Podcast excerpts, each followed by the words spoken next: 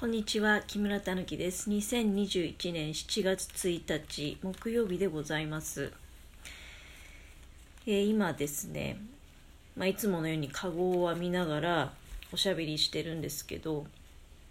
あの新しいものを編んでるんじゃなくてまだね1年前ぐらいのそのこの趣味始めたばっかりの頃の1年前あ正確に言うとねうん、一昨年の多分冬ぐらいから始めてる趣味なんだけど、まあ、その最初の頃に作った作品っていうのはやっぱりその当時はね綺麗にできてたなっていうふうに思ってたけどやっぱり今見直すと非常にまあ荒が目立つ作品だなっていうことで一回まあそれ解体してで編み直しを行っているというところですね。これのいいところって、まあ、あの系統なんかの編み物でもそうなんだけど後々またほどいてねあのやり直すことができるっていうのは非常に大きな利点じゃないかなって思います。で、まあ、その話はもうこれでいいとして、まあ、今とにかく編み物しながら喋ってると。エアコンの効いた部屋でねうん、やっぱりいよいよね、あの、エアコンが必要になってきましたね。他の新潟市の方はどうなんでしょうかね。まあ、さっきまで家の者いて、で何度かいるかいるかって聞いたんだけど、家の者は比較的ね、寒がりなんでね、どっちかっていうと。で、まあ確かに風もあったので、まあ、耐えられるといえば耐えられる、あの、温度なんかスマホで見たら30度っていうことだったんだけど、体感はもうちょっと高いかなっていう感じがしますね。で、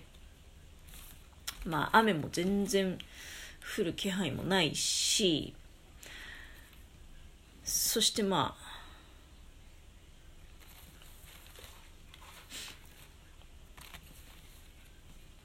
昨日の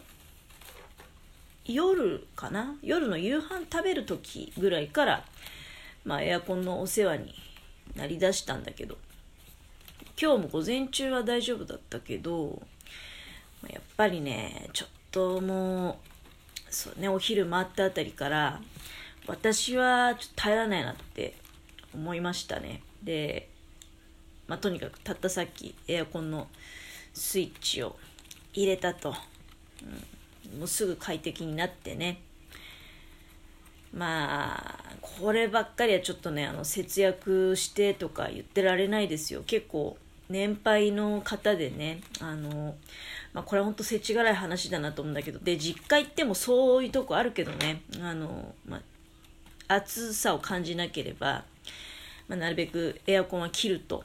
うん、いう話は聞かされるんだけどそれで体調崩しちゃうと本当元も子もないのでねそのことで病院にかかったりすると節約の意味ってないよね病院代とかかかったりしたり。でもしくは命に関わるような状況にまでなってくると。どうもね感覚麻痺しがちなんだけどなんかやっぱほらもう真夏になってくるとさ40度とか近くのねあの気温なんかもなったりすると30度ぐらいって正直暑いっていう感覚持てないんだよね。それはあるんだけどいや冷静にそのエアコンの使い時としてあのまあ今うちエアコンの設定24.5にしてるんだけど本当はもうちょっとねあの高いんだと思う。真夏になるともうちょっと上げてきますよ。27 1.5とか。何しろ、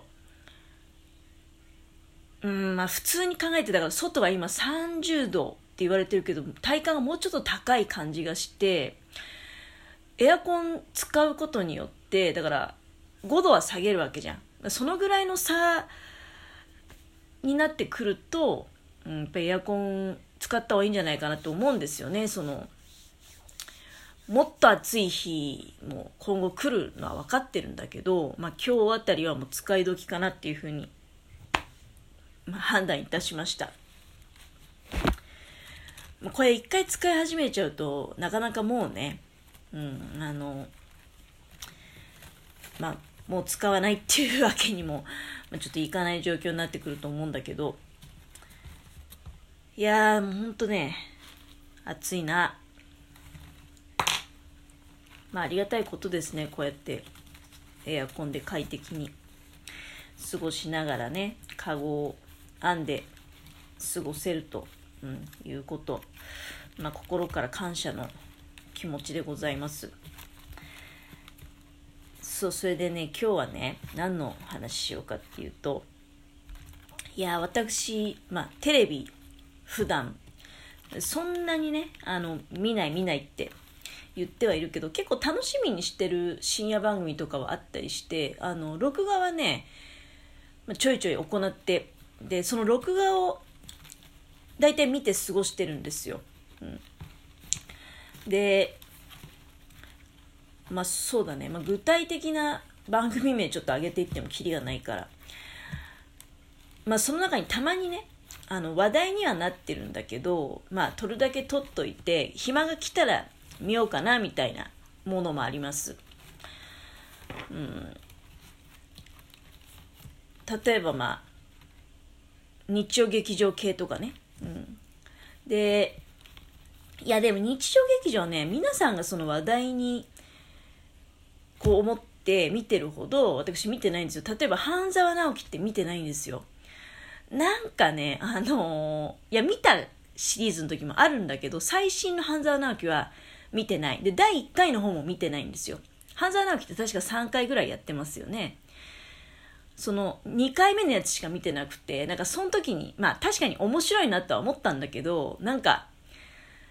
なんかちょっとね、面白くなっちゃって、あの、真面目に見れないっていうか、うん、あとなんかやっぱり自分には向いてない気質かなっていう気がした。なんかあの、時代劇見てるみたいで、うん、あ、サラリーマン向いてないな、私って思いながら見てましたけど、で、下町ロケットもね、全部見てるってわけじゃないんだけど、最後のやつかなあの、ツバメ氏がね、結構こう、メインの舞台で出てきてたから、なんか農業用ロボットかなんかのね、あの、無人で走るトラクターみたいな。で、下町ロケットはまあ見てた。そういうものをちょいちょいと興味があればね、録画して見てるわけです。で、あの、ノーサイドゲームっていうのをね、やっぱり興味を持って見てみようと思って録画してたんだけど、ずーっとね、そのまま放置してて、今更ですよ。今更今日からノーサイドゲーム見始めたの。あの、大泉洋さんが主演されている、まあ、やっぱりこれも、あの、池井戸潤っていう方のね、原作のドラマって、なんだね、あれ。現代の時代劇って感じだよね。なんか、今もああいう世界って、いや、まあでもあるんだろうね。私は、サラリーマンとかつ、ちゃんとした勤め人って、やったことないから、本当わかんないんだよ。理解できなくて。なんか滑稽だなって思ってみたりね、本当にこんなことって世の中にあんのかなとか思ったり、あと自分には務まらないなとか思いながら見たりしてるんだけど、でもやっぱり面白いことはまあ面白いから、で、また大泉洋さんがね、すごくこう演技が私の好きな感じの、まあ素敵な演技だなって思って、まあ拝見していると。これからね、まだ、ちょうど今第2話まで見て、まあまた明日にしようと思ってね、あの、まあ、こんな調子でね、結構録画したもの貯めてるから、やっぱり新しいもんから見たくなっちゃうんだよね。その録画して見てるので、私、ポアロとか NHK のね、それからコロンボとか、あの辺の刑事ドラマも撮ってて、結構海外の刑事ドラマ好きで、ヨーロッパ系の、今だと BS11 とかで土日の朝とかにも結構面白いのやってるんですよね。で、うん。あとはまあ、だから D ライフやってた頃は、すっごい D ライフめちゃめちゃ録画して見てたんだけど、で、D ライフって、確か、あれ、去年の、もっと前か、なんかコロナの頃に終わったっていう印象あるんだけど、残念だったなって。うん。だけど、我が家まだ D ライフで録画したものいっぱい残ってるからね。あの、まあ、だいぶ見たけど、あとはまあ、ブリティッシュベイクオフがね、結構残ってて。うん。だから、私の中ではまだね、D ライフ終わってなくて。いや、で、D ライフが終わる頃って D ライフ終了ショックみたいな感じでね D ライフに代わる何かあの、まあ、有料配信のねあものを、まあ、月額契約みたいな、うん、